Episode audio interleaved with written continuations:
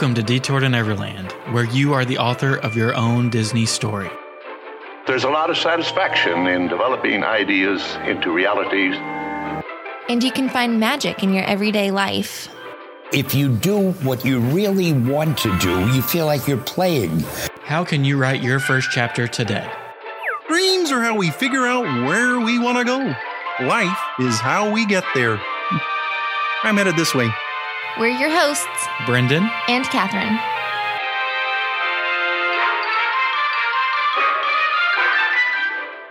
Welcome back to Detour to Neverland. Today is episode number 293 and part two of our Pirates of the Caribbean storytelling series. Part one was episode number 291.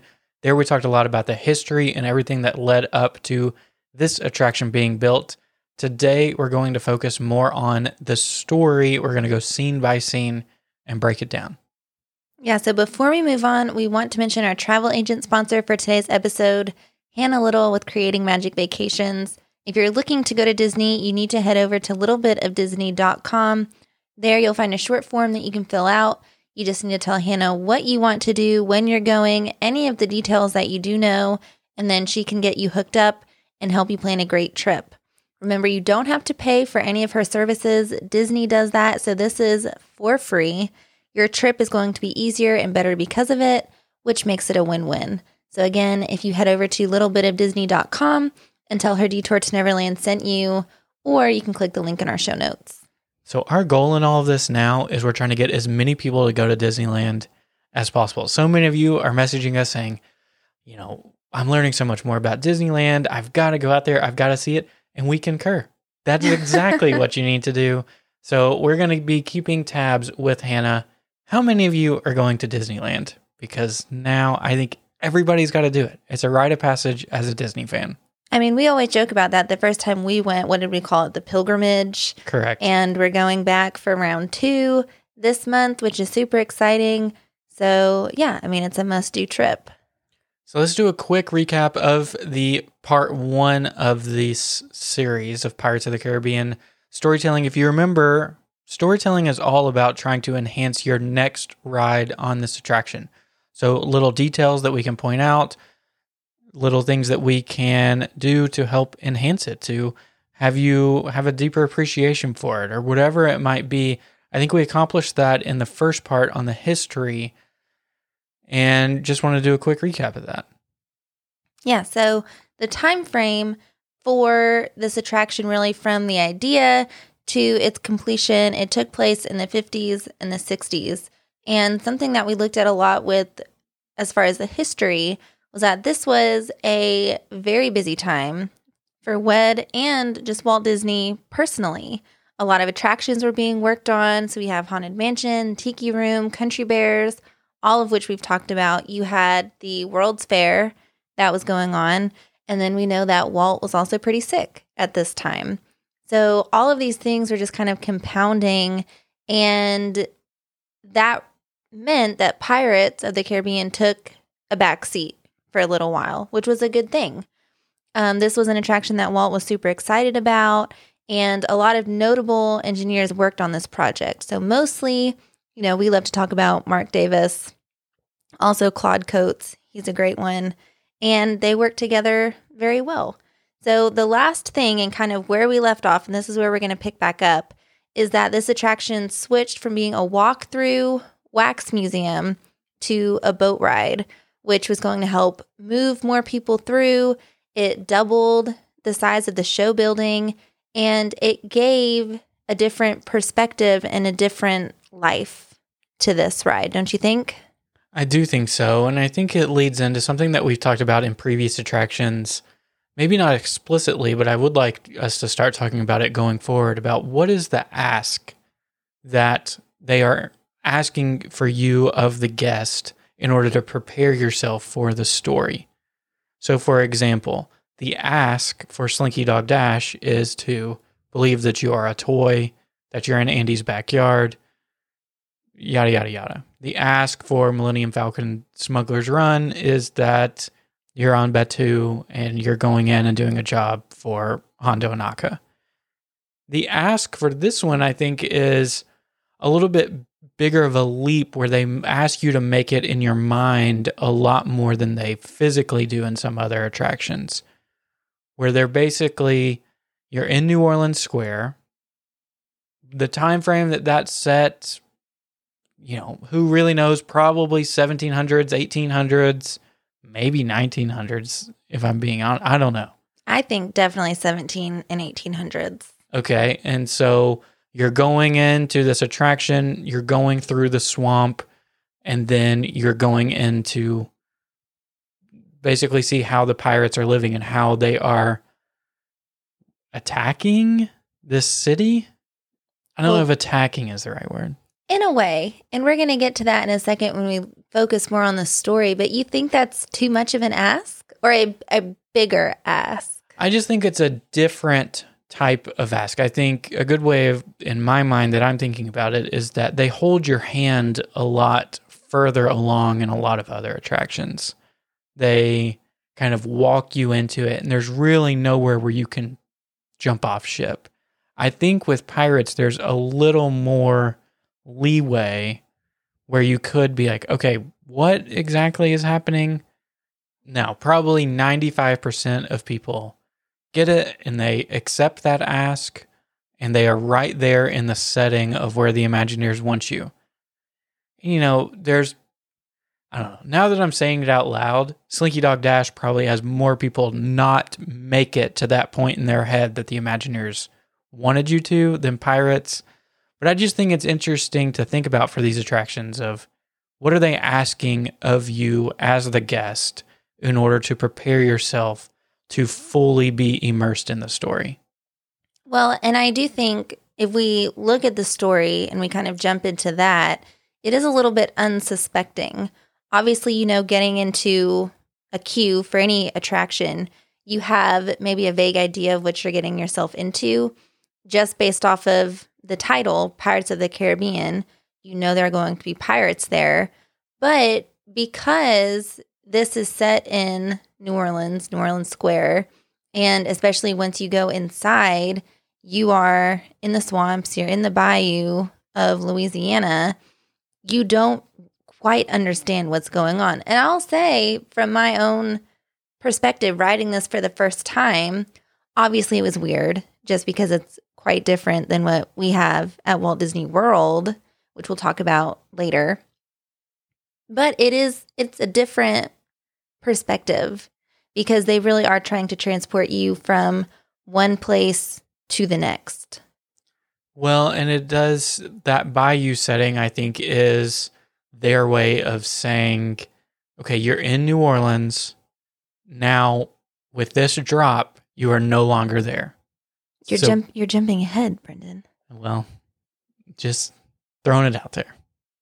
But it is true. So it's a slow start. I think it's building that anticipation since you are expecting pirates and initially there are no pirates to be seen. You don't get the music, you know, you just hear a lot of the background noise. You get the banjo, the guy on his porch. It's a little odd. It's a little eerie, if you ask me. It is eerie. And then from there, you do have to think about the history a little bit. So we did talk about last week that Marc Davis, when he was first approached about pirates, he was excited.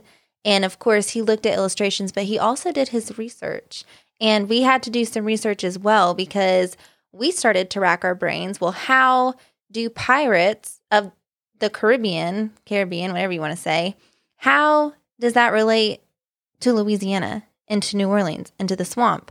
So we learned that in order to pay a war debt, France actually had to give up control of Louisiana to Spain from 1763 to 1803, which is important because we are going to be in a Spanish town, basically. So that's again where it might be a, a bit of an ask. Which I never would have thought that. I mean, you think New Orleans, you think French, French Creole, you know, Cajun culture, all directs back towards France. And there's this short little time in history, 40 years, that the Spanish had set up shop there. And I think it's an interesting choice to kind of make it during that time period. And, you know, it may linger a little bit over now. They might still have a fortress set up when they're not officially controlling the city, but it's got to be around this same time frame. Precisely. And that's why I kind of said this is why I think this is the time period that they're working with the late 1700s, early 1800s, simply because historically it would make sense. So then, like you were saying, this is where you start to make that transition from the bayou to your first big pirate scene. And this was, again, very intentional. Something that the Imagineers, and specifically that Marc wanted, was almost this grand reveal. They wanted you to feel transported, a little confused. You didn't really know where you were or how you got there. And if you think about the ride, Pirates is a pretty dark ride if you compare it to a lot of others. There's a lot of effects. And that transition, Marc Davis even described it as being magical. It, it wanted to kind of take your breath away. It's mysterious. You don't really know what's going on. There's lots of caves. And this is where you also hear the words dead men tell no tales, which we love. I just think it's it's a classic. It's know? iconic. And I never would have suspected that it had its origination on this ride. I thought it was something maybe from an old pirates movie or some from some other part of culture. I never would have suspected that this is where it came from. So you drop down, everything narrows, and then all of a sudden, after you make this drop, which they thought was funny because people didn't expect it, and it is kind of scary, the room opens up, and this is where it's being revealed that these pirates are bombing the fort. So there's the massive ship, there's this battle, and I'm not going to lie, this has always kind of escaped me. I guess I didn't realize. Did you realize that the pirates were bombing the city? Uh, I mean, I guess loosely, I just kind of thought that they were having more fun than it being more of a battle. Well, but it's not even a battle. I guess that's what I had always thought too. I had thought that there was, because it's forced perspective, I always thought that maybe there was another pirate ship behind us and they were battling back and forth. In this scenario, that is definitely not the case. It is just you have the pirate ship and you have the cannonballs and everything that's happening because this is them coming into the city and taking over.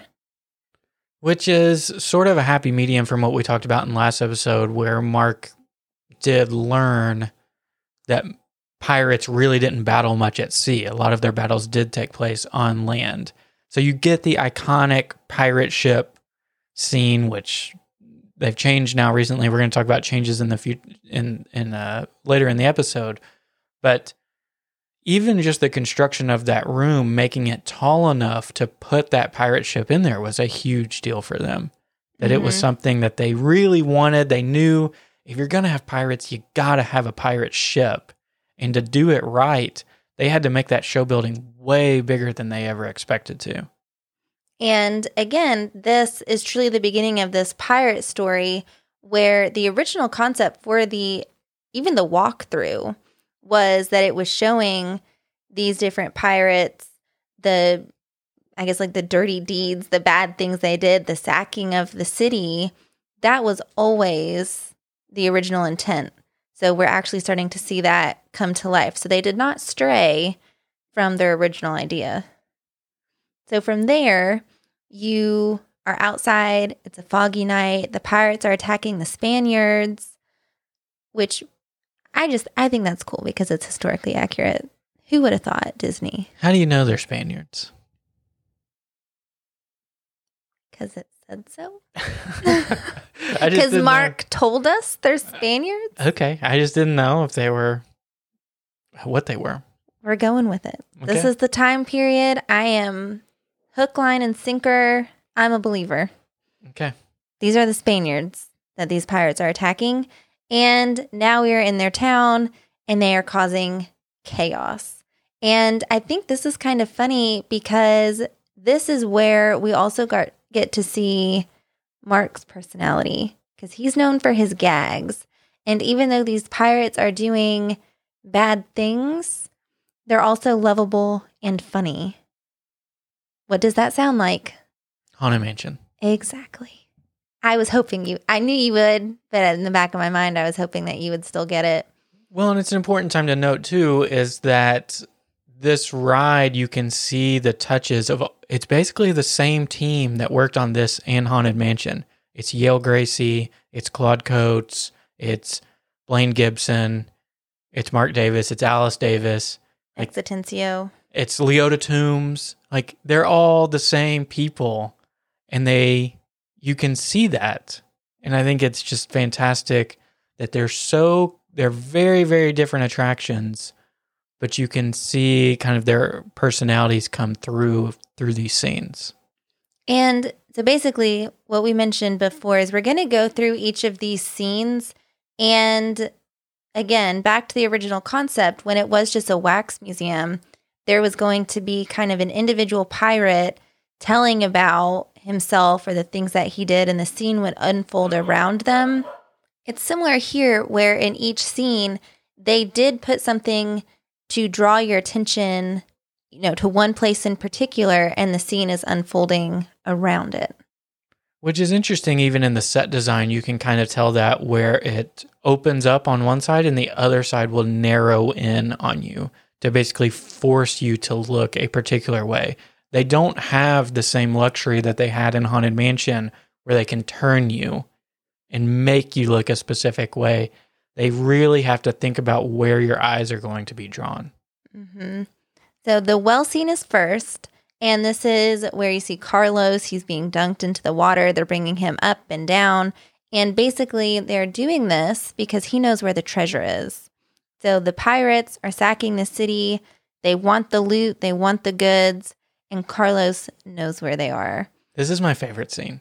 is it really Yes, I love Carlos. well, I love his wife more.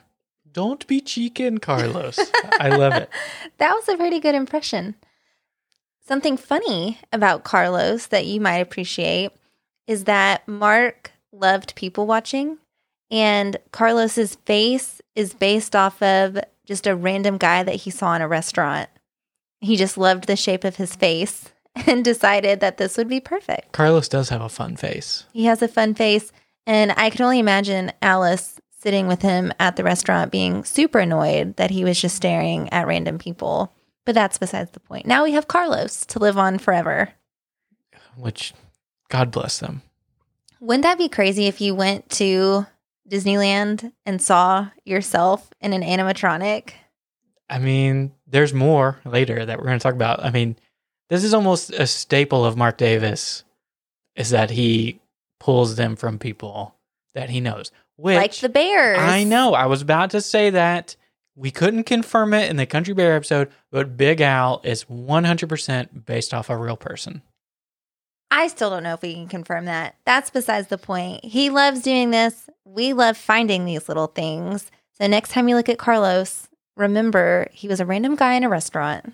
That's how someone can remember you. I bet his name was Bill. Bill. He, Yep. loo- he looks like a Carlos to me, but that's okay.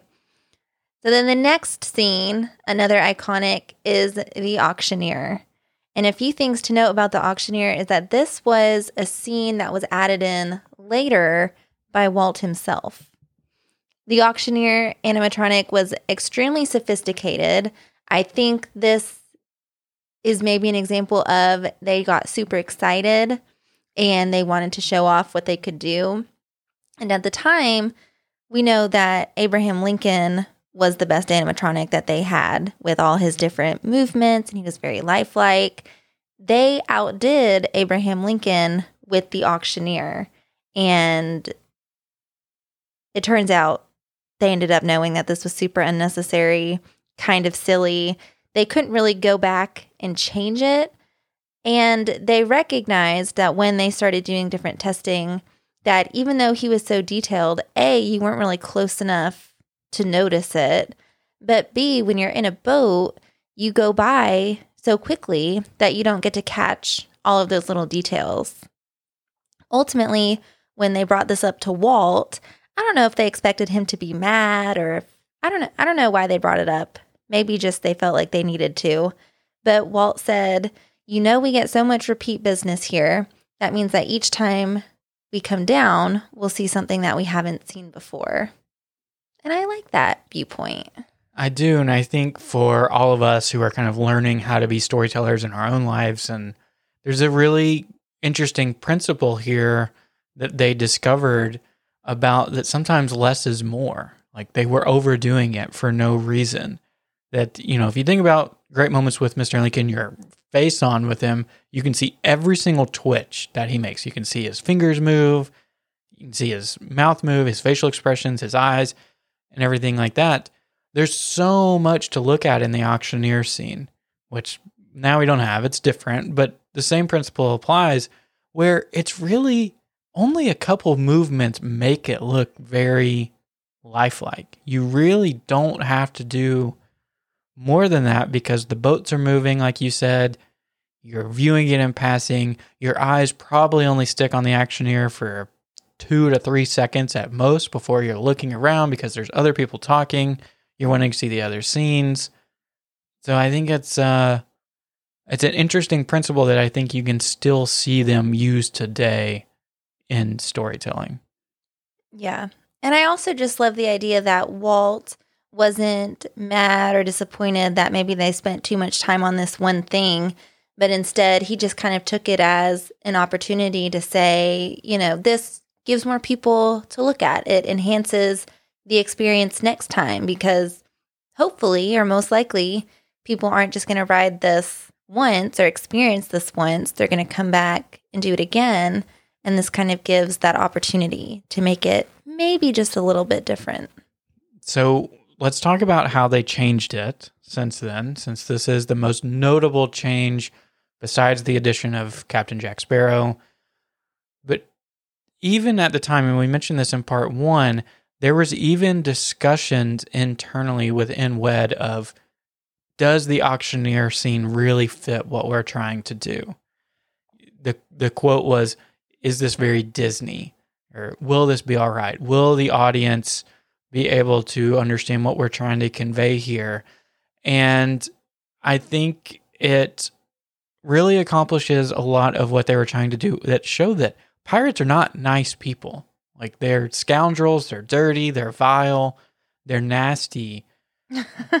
but we learned over time it's not necessarily something that needs to be depicted in this setting. So I think it's you know they they bring Red to the forefront. She becomes an auctioneer herself, where they are auctioning off rum. And so I think it still accomplishes what we're trying to do in the attraction. Yeah, I mean, I guess again, I don't know their exact original intent. I mean, I definitely think as everything is unfolding, things do kind of get progressively worse. And I do think that this would fall into the category of worse. I mean, that that's pretty bad to auction people off, obviously. But it is showing I don't know that they are they're stealing and then they're trying to make money off of what they stole. You know, I don't know. So they're bad people. Which now I think you can see the flip side is that Red in the tone of her voice and you know maybe the movies are going to enhance this as well. She's almost taking advantage of their greed and their stupidity. It seems like is kind of the impression that I get whenever you hear her dialogue. Well, you do kind of see it throughout the attraction that these pirates are not uh, forward thinkers. So good for her if that's what she's doing. A couple other notes to mention about the auctioneer before we move on. It was significant. He was voiced by Paul Frees, who is also the voice of the ghost host in Haunted Mansion. So basically, everybody who worked over there, they did double duty. I mean, they did. And that's kind of what we talked about in part one, where everyone was working on multiple projects. I mean, it's the same time period, the same probably excitement to do this attraction. I'm sure everyone wanted in. So it makes sense. I support it. So the next scene that they take you through after that is kind of a chaotic scene where your eyes are brought to the woman with a broom chase scene.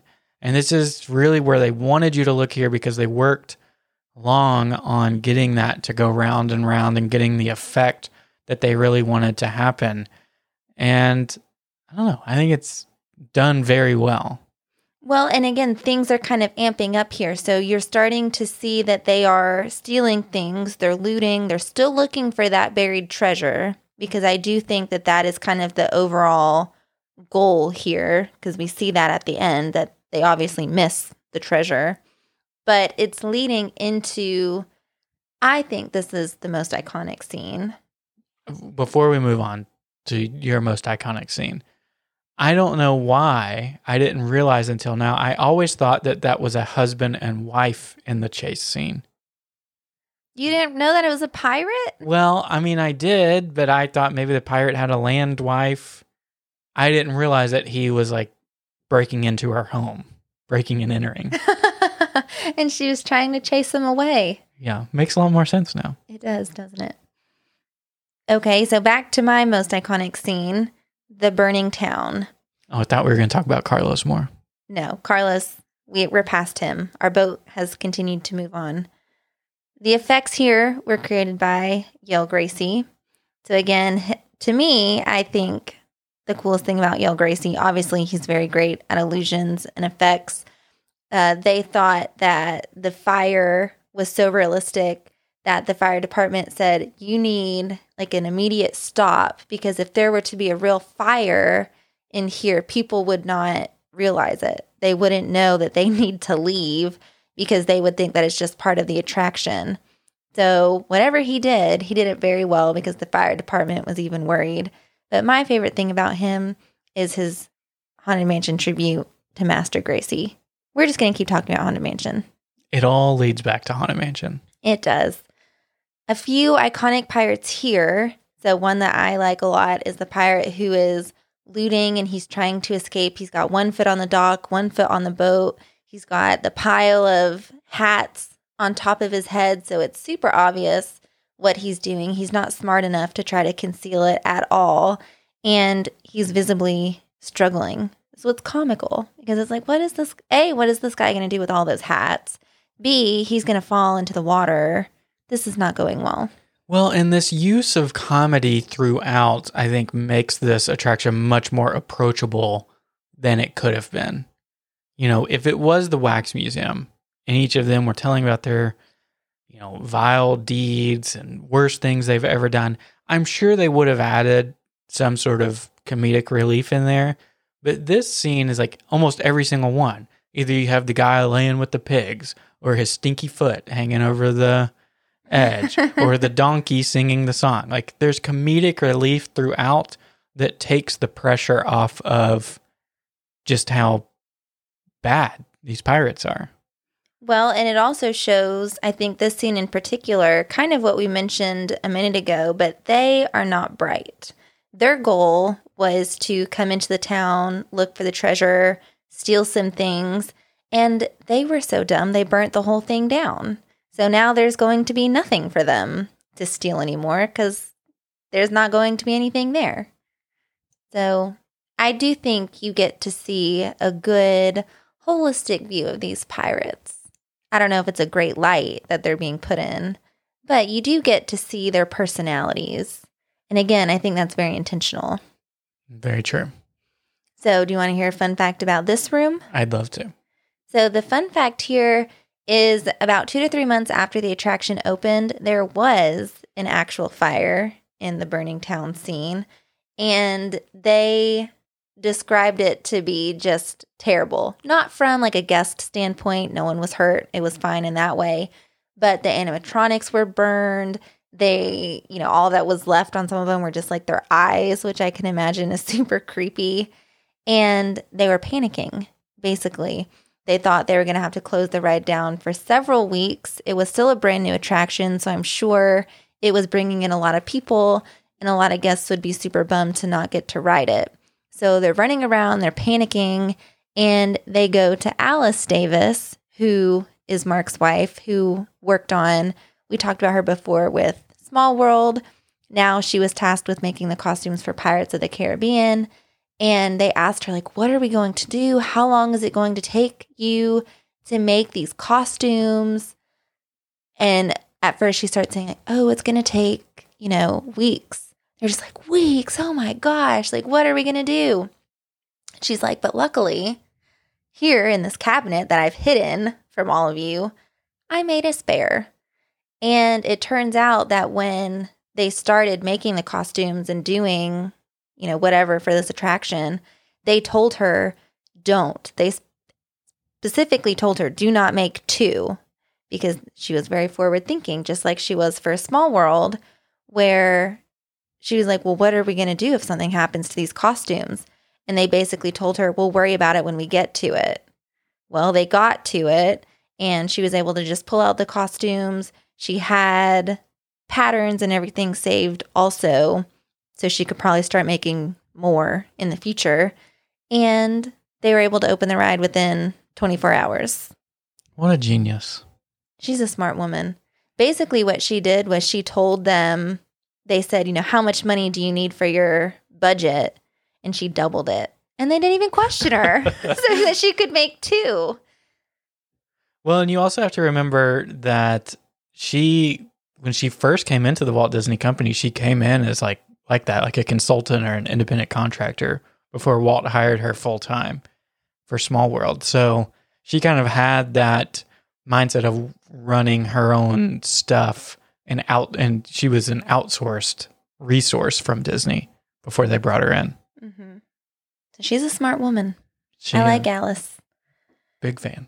So, last but not least, you are brought into the dungeon scene, and this is where, you know, the city is burning down. Everything is chaos, I guess. And you have the dog and the prisoners. So, you have the three prisoners who are trying to lure the dog over. And the best part about this scene is that the middle guy, his name was Big John. And Big John was actually the janitor that they had at WED. And it's funny because he was not big at all. I guess he was a very small man, um, but he was loved by everyone. And this was a special tribute to him, basically, so that he could live on in pirate form. but uh, he's the pirate who's whistling for the dog. He has the rope in his hand and he's on his knees. And again, it's just a good example of this is humorous in an attraction that could be quite dark if they wanted it to be. So, debate time. This scene, the burning scene, or the auction scene, which is the most iconic? I mean, I already said I think it's the burning scene because to me, that's like everything is building up to that scene. That's kind of the if we were talking about a movie, you know, that's like the climactic point where this is the action. I think it's the dungeon scene. You think that's the most iconic? I do. Why do you say that? I think it's just been the most like replicated in pop culture and the most um, recognizable that you could show anybody. You know, here's three guys trying to lure a dog to get the keys. Where's that from? Oh, that's Pirates of the Caribbean. That's fair. I that might be the most recognizable scene. I'll give you that. Okay. So we got to talk about music as well, which is a vital and part of this attraction written by our guy, X Atencio. We need to do, here's a future episode idea a challenge of who wrote the most iconic Disney park songs, the Sherman Brothers or X Atencio. And we'll have to determine that at a later date. You can give me your your gut feeling right now, but That's a hard one though. I mean, I guess specifically parks, I might say X but once you start getting into movies, you got the Sherman Brothers, Howard Ashman comes to mind. I mean, you got some good ones to choose from. That's a tough one. that is very true. So I'll ask you a different question today. This is not a future episode. Okay, so right, now, how does this stack up to other parks ride soundtracks? So looking at Grim Grinning Ghost or It's a Small World After All or The Tiki Room or Zippity Doo Dah, where does Yoho, A Pirate's Life for Me stack up in your mind? And this is definitely one that's going to get stuck in your head. I- More than Small World? Well, Small World is always at the top of that list. I do think I might prefer Grim Grinning Ghosts just because I like how that one plays throughout the entire ride. We did learn that for this one, and we had to really think about it. We even watched a ride through. You don't get to hear Yoho, Pirate's Life for Me the whole time.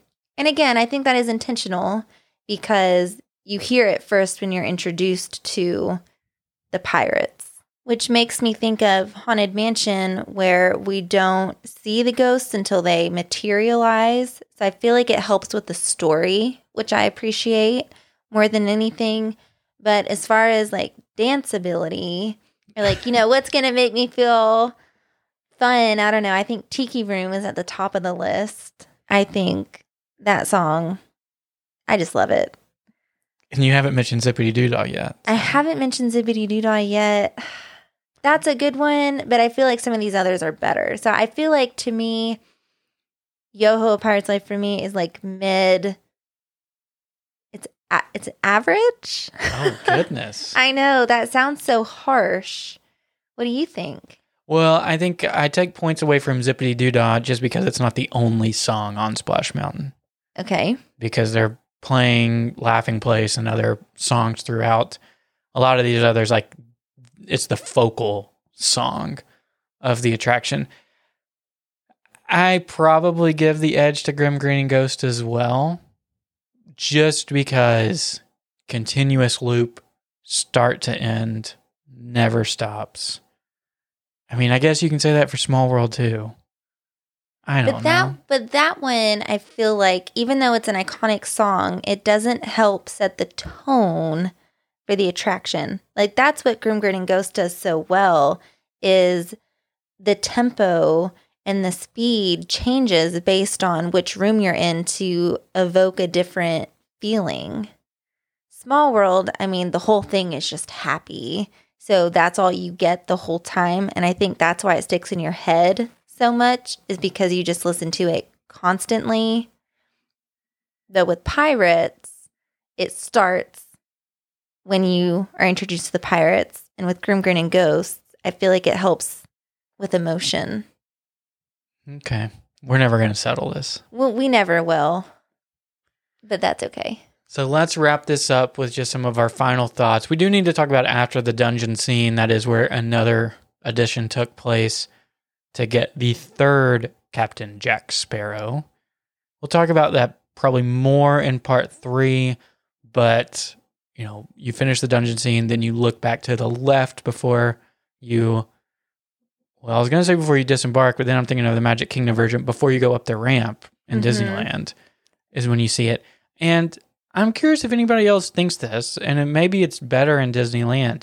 Magic Kingdom version, I feel like you can't hear a single word that he's saying. I don't know if I have bad hearing, but like, Well, I don't want to focus on Jack too much right now because I feel like he's not what's important.